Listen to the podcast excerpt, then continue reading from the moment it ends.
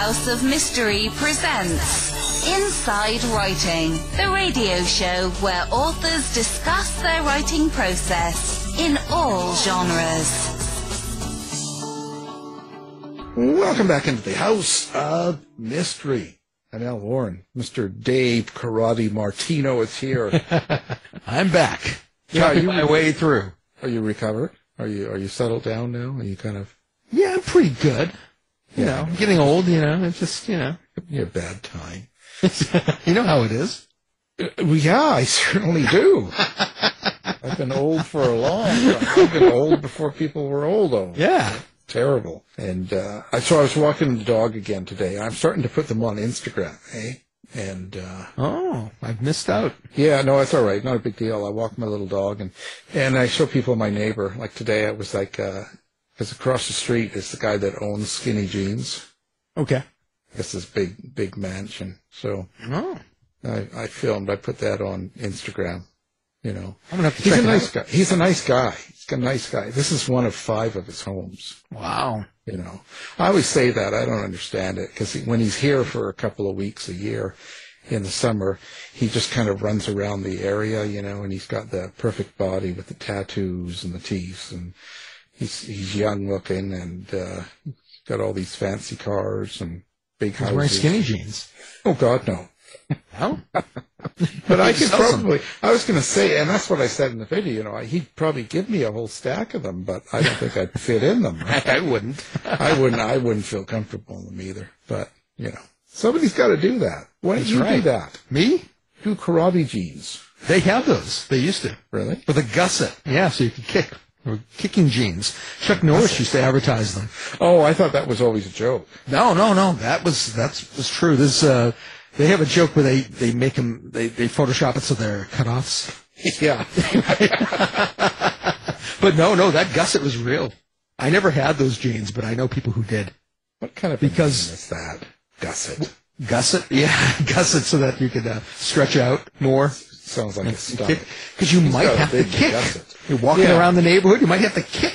Well, it happens know. to me every day, right? I mean, I'm being Right. attacked by the mob. I have to kick. You have to kick. anyway, well, so uh, let's let's. Uh, what have we got going on today? So we have got an author with us today. His latest book is called uh, Sunset and Jericho, a Wakeland novel. So all the way from the Great White North, we have Mr. Sam Wiebe. So thank you for being here, Sam. Oh, thanks for having me, uh, Al. Appreciate it. And uh, I don't know how great and white it is, but uh, I'm definitely up here. Just, just you want people to believe it's really cold and lots of snow and all. You don't want Americans coming up there. What are you thinking? I think if they realized that um, it's basically just Seattle with uh, a different money, they'd uh, they'd freak out a bit. It's a clean Seattle. See, I'm, I'll get the hay mail. Don't worry about it. Or a Dave will. Yeah, he always says, he always says it to me. Forwards it. yeah, he can deal with it. But um, well, so uh, how did you uh, get into this this fancy lifestyle? Like you're a big time writer and uh, in the city of Vancouver and and doing well. Um, tell us about your writing history. How did you get into writing? Well, I always wanted to be a writer, which I'm sure everybody says. And uh, about about when I was going to college, I just realized that if I didn't put up or shut up, if, if I didn't just write a book and you know if it sucked, it sucked, uh, you know I'd regret it. So I wrote one, and indeed it did suck.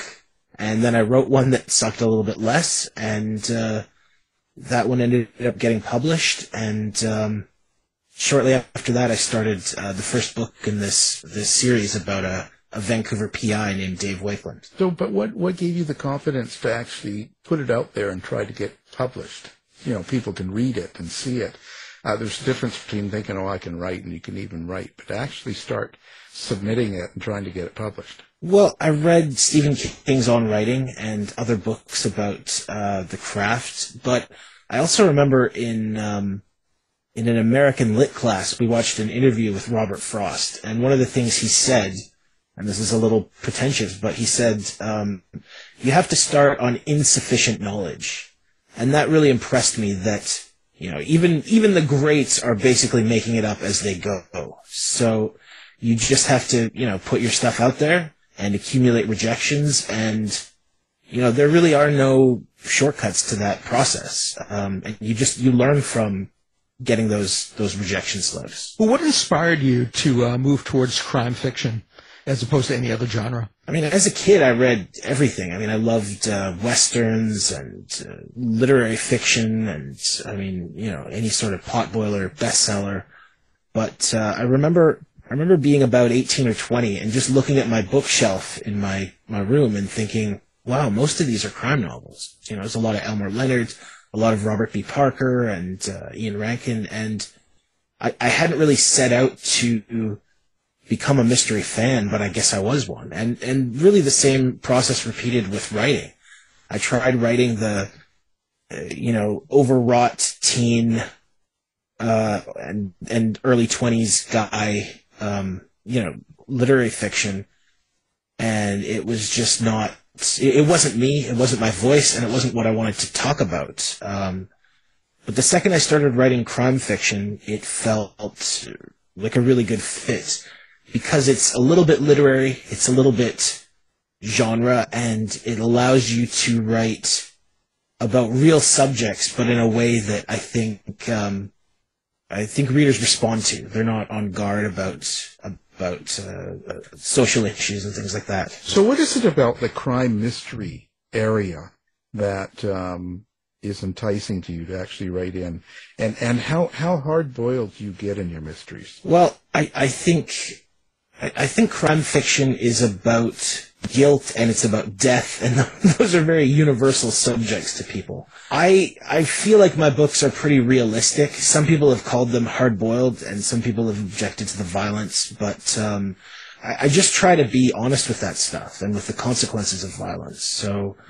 um, you know, I, I really I really took a lot of inspiration from the Chandlers and James Crumley and Walter Mosley and people like that. But, um, uh, you know, I also don't want to write about the 1930s. I, want them to be very contemporary. I just try to balance that and uh, err on the side of realism. So how do you, how conscious are you of the violence and the even the sex that you write? Or do you, because I mean today's today's world, of course, there's a lot of sensitivities and and uh, triggers, as they call it, and things like that. Are you are you thinking of that when you write these, or do you just write how you how it feels, and you don't you don't really kind of take that into consideration? Well, it's not something I think about as I'm writing. Uh, like I said, like I just try to write realistically, but. Um, yeah, I mean, th- those are things that I think about afterwards and when I'm, uh, you know, presenting the work to other people. But I think crime fiction itself is kind of a, you know, it, it already is kind of a trigger warning. It's a genre that looks at those parts of society that we're a little uncomfortable with and where, you know, people have desires and thoughts and, and things that are a little, a little dark and uncomfortable. So I think, I think most fans know going in that crime fiction is, you know, it, it gets into things that are a little subversive. And I think that that's also one of the appeals that you get to look at those things within within a, a, a nice genre framework that's um, you know that has an ending and a, a, a, solution at the end. So now your your main character, your your um, let's say investigator in the book, how much of you goes into that person, or where do you get that that character from? Well, I've I've described Wakeland as the millennial Jim Rockford. I mean, a lot of it comes from you know, just my reading and watching in the genre. I love the Rockford Files. I love, uh, you know, Chandler and uh, Philip Marlowe. Um, and especially Ross Macdonald. I, I love the Lew Archer series. So there's definitely an influence uh, from those. Uh, but there are certain things that uh, that Wakeland faces that I've also faced. Um, you know, he's he's around my age, so he's you know in his in his uh, late thirties now. Um, and he's someone who's gone through some of the, you know, some of the problems that Vancouver and I think uh, North America have faced, like the housing crisis. Uh, you know, he sees evidence of the, uh, you know, fentanyl and overdosing anytime he walks out of his door. So things like that uh, are definitely drawn from real life. And and I should admit that his sense of humor is definitely just mine. So, you- in essence, you're trying to capture the the way the world is, or what's going on now in Vancouver, and and incorporate it into this. So, what what what was enticing to you with Rockford Files and stuff like that? Is it because of his imperfection, James Rockford's like the struggles he had and the things that were, let's say, wrong about him? Yeah, and the fact that he's sort of in between. I mean, he's not a he, he's not a criminal, um, but he's also not working for the authorities. So he's this this very strange neither nor position. And um, uh, yeah, I mean, I I think Garner as an actor is just amazing. Um, and, and he does his own driving and stunts and stuff in the in the show. But um, yeah, I, I just like the fact that he was somebody who was always on the side of the underdog. You know, he was always tr- trying to do the right thing, often failing or, you know, having things not work out the way he wanted. But, um, yeah, there's something very endearing about somebody who's just going to go out there and, and, you know, try to do the right thing. Right. So, what makes a good book for you? Like when you what what stops and you kind of go, "This is good. I really like this." Well, I think the voice and the character are really important, um, and I think plot is the other one that uh, that that really matters. Um, the voice is usually the thing that I, I grab onto first, and then it's about the situation that the characters find themselves in.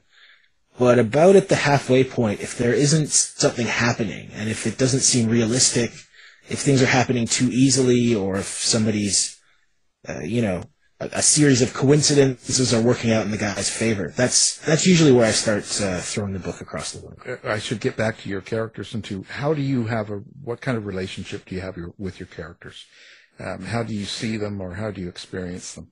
Well, I I think of Wakeland as uh, I mean it's a voice that uh, I can draw on and uh, a way to sort of look at the city and um, and what's going on in the world. Um, but you know I I've always heard that writers will say things like, "Oh, the book just wrote itself." It's like, man, I wish this book would write itself. I mean, it's it's a lot of work, um, and it it entails a lot of revision to get the voice right. Um, I I really want the book to be smooth and easy to read, and then to also have some substance to it, and that's that's a really tough uh, balance to strike. Well, speaking of voice, do you have? Because I've read that you know, as much as 50% of people don't have an internal dialogue. So I always like to ask, do you have an internal dialogue, an internal monologue? Can you hear Dave Wakeland and your other characters? Um, or do you create voice and dialogue some other way? Um, it, it's definitely more of a dialogue. I can hear him, uh, pre- pretty clear, I would say. With the other characters, no, they don't sound like him. Uh, you know, often they're drawn from people I know or, you know, just certain certain ways that people will talk, but but Dave's is pretty consistent. He will he will modulate a little bit in terms of if he's talking to somebody who's uh, you know well educated, he might get a little bit gruff just to bring something out of them, or, or vice versa. But um, yeah, his voice is very internal internally consistent to me. Does uh, does Dave Wakeland does he ever um, does he ever surprise you? As you're writing? Does he ever go off the rails? Does he does he uh, just take the plot and go somewhere else? Yeah, sometimes I'll I'll find that um, you know I'll write something that is a very true statement from his point of view, and it will just not be it'll not be what I expected or what I thought. So at the beginning of Sunset and Jericho, um, the mayor's brother is missing, and the brother is set up as this very kind of ne'er do well, um, you know, kind of somebody like born wealthy and, you know, has had a real easy ride of things. And this guy's gone missing.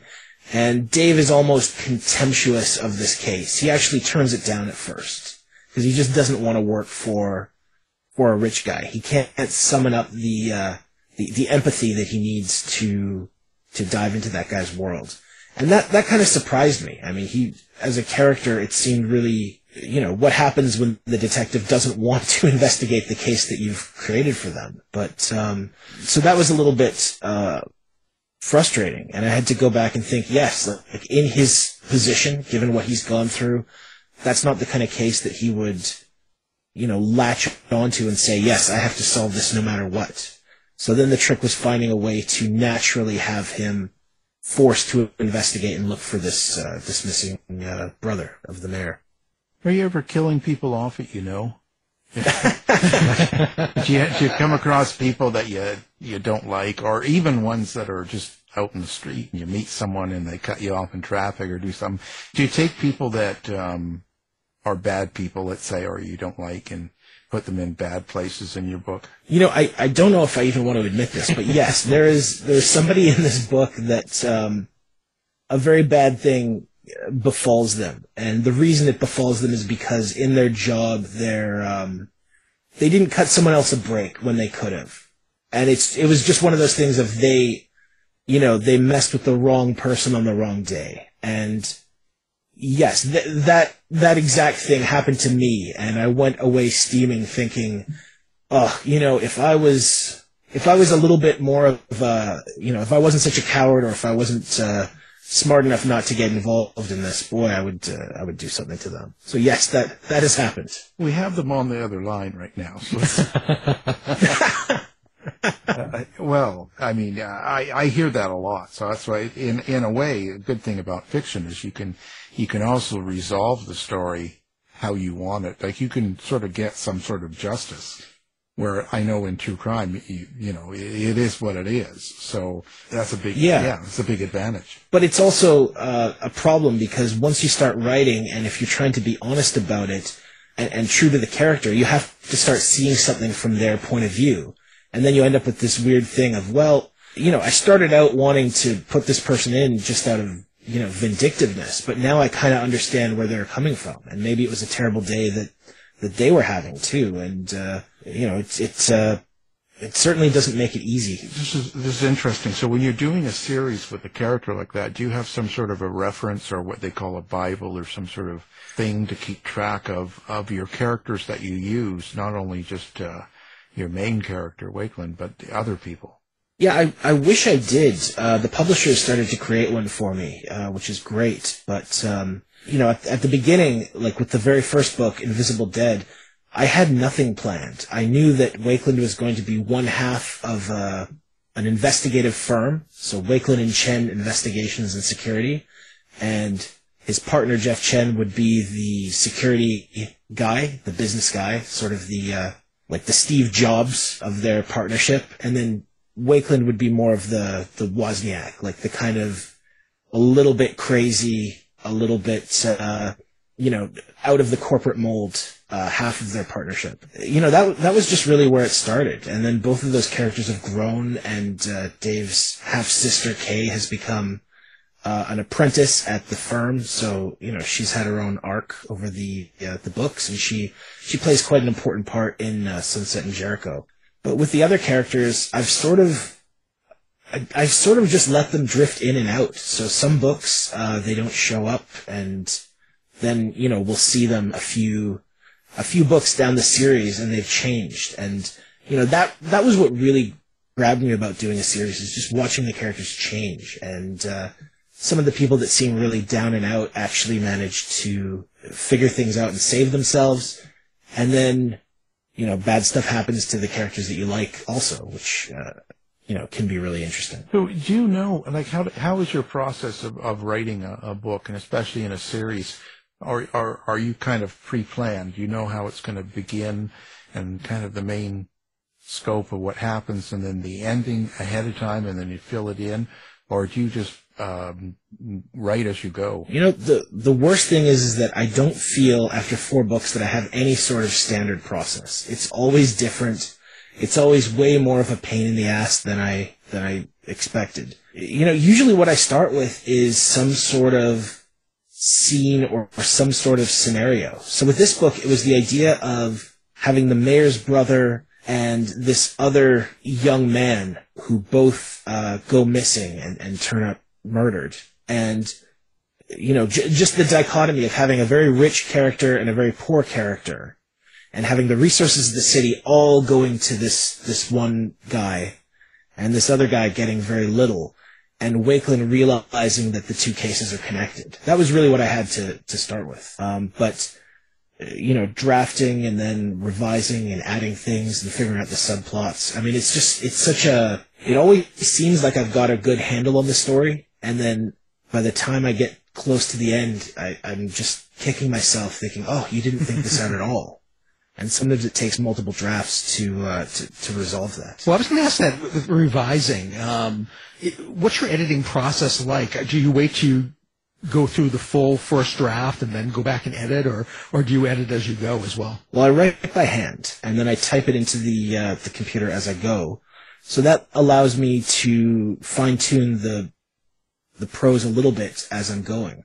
And then afterwards, I'll print out a version of the book and go through it with a red pen and uh, and retype it. So it's it's a little bit slow and painstaking, but I feel like that that really makes me uh, it makes me care about each sentence and each paragraph uh, a lot more than if I just wrote it straight into the computer. Where do you see yourself going? Like, how many books will you do in a series? Do you think, or do you have kind of a a four four kind of shadowing, or how does that work for you? Well, part of me would love to do the series forever, and another part feels like ten would be a good number.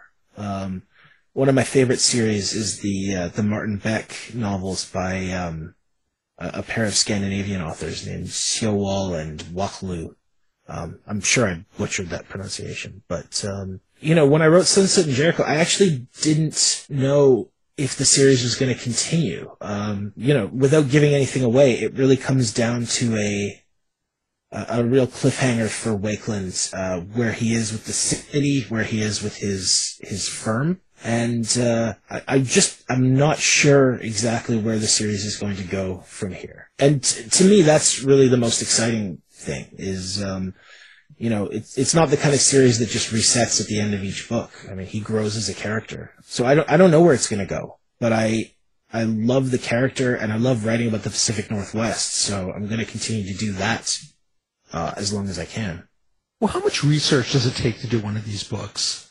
Do you have to really get into it, or can you just use your imagination? It takes a lot of research, um, and there are definitely things that I make up. Uh, you know, with the the book that came out before this, Hell and Gone. I mean, I wrote. Uh, it was about a robbery, so I ended up talking to some bank robbers and um, emailing with a guy who'd served time for for robbery in the '80s, and um, you know, talking to, to cops and lawyers and things like that. Um, and then also just reading the news and trying to get a handle on what's going on in the city. Uh, and some of that is just stuff that you absorb uh, you know, living living here and having to pay rent or you know buy a house and you know some of the scandals around um, the housing crisis and uh, you know money laundering and things like that. So the, those kind of things kind of seep into the book as well. But it's it's generally a lot of research. Yeah, it seems like a lot of uh, uh, very similar, at least to uh, to true crime. Yeah, I was thinking. I was thinking of Al well, how many years did you serve in jail for robbing the bank? um, it's more fun than uh, true crime, I think. But um, you know, it, it's uh, yeah, it's a lot of it, it's a lot of uh, of work. I mean, it's it's also just stuff that I would do anyway because I I find it fascinating. And so, so what came first? Was it um, the character, the story, or the location? And and is there a kind of a way that you do that as well with each book, or is it is it different each time? Well, with this book, I already had the character, um, but it was it was just this idea that politically there was something going on in the city that it really felt like um, class warfare was going to break out at any moment. It felt like the rich and the poor had, uh, you know, weren't even speaking to each other anymore. That politics had kind of gone into this very, uh, you know, divided place. And, um, and I think globally there's, there, there's a lot of that too. But, um, but I think just on a city level, it, it was like, nobody can afford to live in any major American city anymore, North American city. And I think Vancouver is just a microcosm of that. It's so expensive and people don't seem to care about that. But that is one of those things that comes home to roost. I mean, it's just, uh, you know, it's a, it's a ticking time bomb. So in the book, there are characters that have grown so frustrated with the city that they're willing to use violence to get people to listen to them. And you know that that is something that I, I felt very strongly at the time, and and I think it's only grown grown stronger. That um, you know, if you don't kind of listen to that, then it uh, it's going to turn around and bite you in the ass. I like being bitten in the. paths, but Well, it depends on who's doing it. yeah, and, and how hard they're biting. Right. Yes. So, is there a serious subtext you kind of have, like when you're talking about such subjects, in, in, in the kind of the baseline of the story, um, or they're going on while the story happens with your characters? Is there a meaning you want people to take out of the book besides the entertainment of the story? Yeah, it's it's um it's a tough thing to talk about because and, and I feel sometimes I talk too much about the social issues and, and that aspect. But um I think, you know, if they can get one thing out of the books, I think it's just a damn fun crime novel. I think it's well written and it's a quick read and I think Wakeland's a pretty good character. Um, but there are definitely serious things that I'm drawing on. And I, I do hope that, um, you know, I don't want people to take a message from the books, but I, I would like it if they can see elements of their own life in these books. I don't think that there have been a lot of uh, crime novels written about people in this, you know, the generation that I'm part of that have really captured, you know, what it feels like to not be able to afford a house or to not do as well as your parents are going to do. And, um, you know, I, I think that people identify with that. And, and older readers too, where they see like, yeah, like my son's going through that or my daughter's going through that. So I, I think that that's definitely something that I'm uh, cognizant of. How do you get into the mindset of writing the uh, bad characters, the evil ones in the book, the ones that do bad things, um, the ones that you want to be, uh, you know, the bank robbers, or to say, or something like that? How do you get into the head or the personality in order to write that? The scariest of those people to me are the ones that are the most relatable, where they're drawing from, you know, some slight or some perceived slight that uh, I couldn't, I could imagine myself going through too. So like I was talking about with the, the character that I added in, I mean, thinking about, you know, what would motivate me to do this? Or if I was a slightly different person, what would motivate me to take action like that? Um, you know, that, that's sort of how I try to approach it. You know, the violence can be really, really, um, difficult to write, but I also think that, um, you know, w- when you get that right, you get a really strong reaction from the reader. So that's, that's what I try to go for. Yeah, it depends on the on, on how evil you're making them too, right? And it's and it's also just the tone. I mean, if you read like a Jack Reacher book, um, you know, Lee Child will have Reacher kick the the butt of you know twelve people at once, and there generally aren't consequences. Um, you know, in this book, when Wakeland goes up against a group of people, it's uh, you know he takes quite a beating, and he he also has to be incredibly resourceful to survive that. And it's it was one of the most disturbing scenes that I've written, and uh, oddly enough, it's the one that people have pointed out uh, liking the most. So what do I know?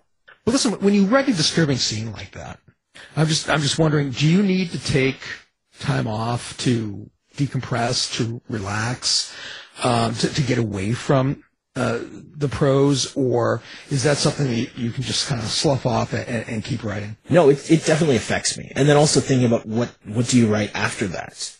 Um, so in this scene in the book, um, you know, D- Dave is kind of ambushed in the parkade or the parking lot below his, uh, his his office building, and he knows there's no way out, and so he does something absolutely desperate to the uh, to, to the leader of this group, and then loses consciousness himself. So right after that scene, there is a white page in the book just to re- um, represent, you know, that he he's out of it. Um, and and I definitely had to take a little bit of time just to be like, okay, where is this going? Because you can't really segue from that into, uh, well, I woke up the next morning and made coffee, and uh, you know everything was great, and uh, boy, my head sure hurt. Um, you know the consequences are pretty pretty dire for the characters. Um, I, I always become happy. I'm-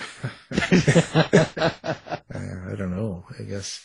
Um, so, are you gonna are you gonna explore out and do other types of writing, or you think you're this is who you are? That's it. Well, I've um, I've got another book in the works that's a standalone, and uh, hopefully that'll come out next year at some point. Um, I just really love crime fiction. That's really what I want to do, and um, I've written this series about Vancouver and in the private eye, you know, detective uh, vein. But I love you know like the heist novels and more of the Elmore Leonard kind of thing.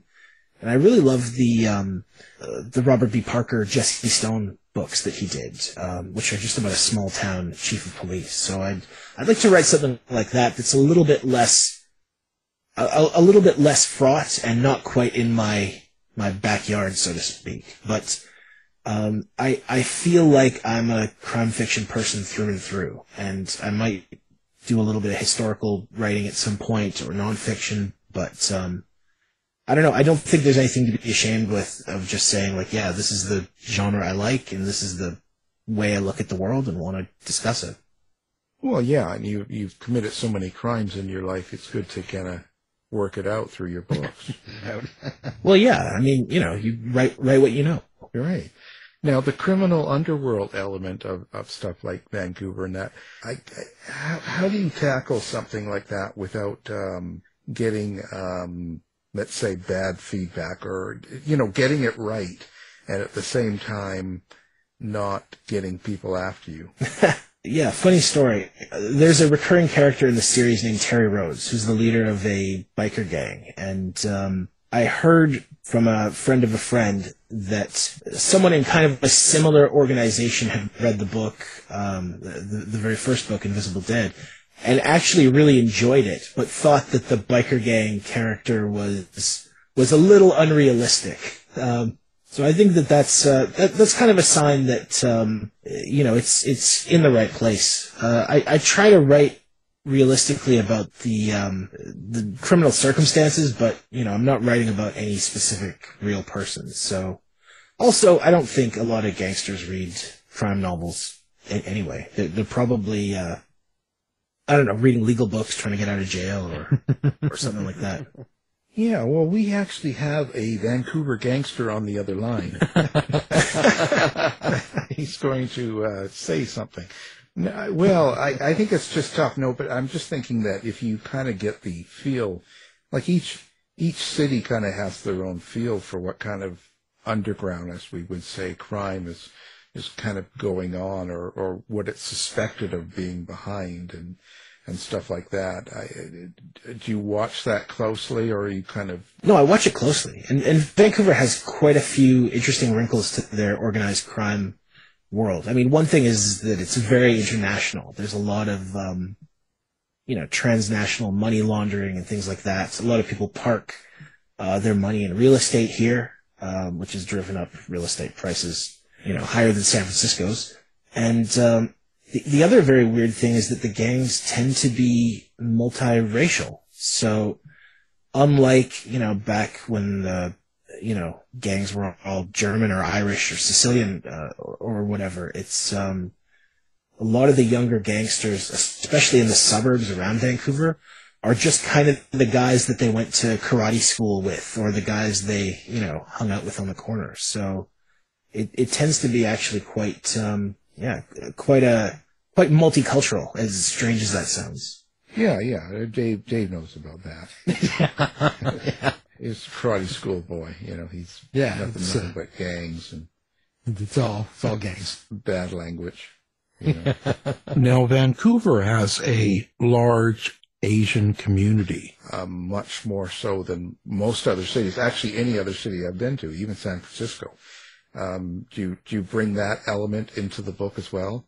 Yeah, Vancouver has one of the oldest Chinatowns in North America, and um, it, it's also one of the places where um, when the handover of Hong Kong happened, uh, right before that, there was a real exodus of um, people from Taiwan and Hong Kong uh, coming in, and um, during the pandemic, there was just a whole rash of anti-Asian, you know, hate crimes and people blaming them for COVID and all sorts of horrible stuff. So I try to bring all of that stuff in. Um, you know, D- Dave is somebody who grew up like me in a very multicultural city, and um, you know his partner Jeff is uh, is from China originally, and um, yeah, I think it's important to represent the city honestly and to include them, and and that means also including uh, you know Chinese uh, criminals and stuff, but but you know the majority of people are pretty pretty above board, so also not not stigmatizing them. I mean, it's a tough line to walk, but um,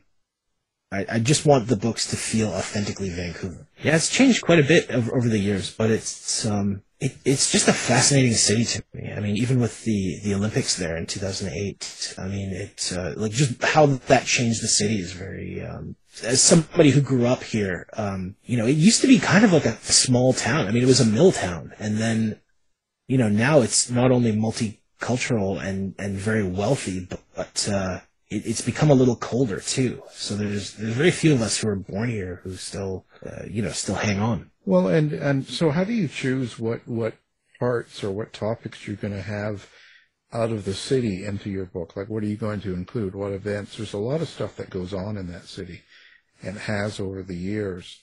Um, is it something that you pers- feel personal about, or is it just something that comes up randomly? Yeah, I mean, I can't talk about everything, but um, usually something will just jump out at me. And, you know, it, it, with Sunset and Jericho, it was just the gulf between rich and poor.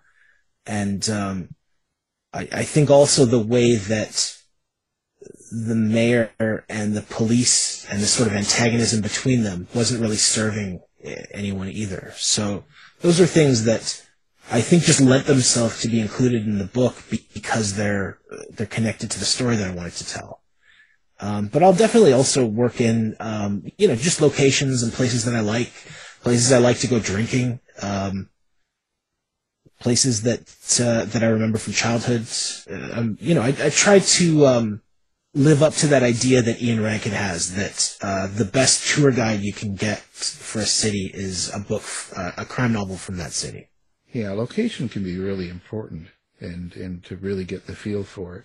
I guess there, there also there's a lot of overdoses and drugs and stuff. Does that influence your writing as well? Yeah, I mean Vancouver had the first uh, supervised injection site in North America and was kind of the leader in the harm reduction movement. Um, but what happened is that as soon as fentanyl became cheap enough and uh, widespread enough, you have you know hundreds of people overdosing every year. So it's it's a heartbreaking thing where the um, you know the the city kind of had a way to uh, to to to fix that or to at least um, you know keep things from getting worse. And then the actual drug supply changed, and now it's you know, just a, a, a, nightmare for everybody. So, so let's talk about where people can find Sam. Like, are you on social media a lot? Do you have a website? Uh, where do people find Sam? Well, I'm on Twitter and Facebook, but uh, my my preferred place right now is uh, my website, which is samwiebe.com.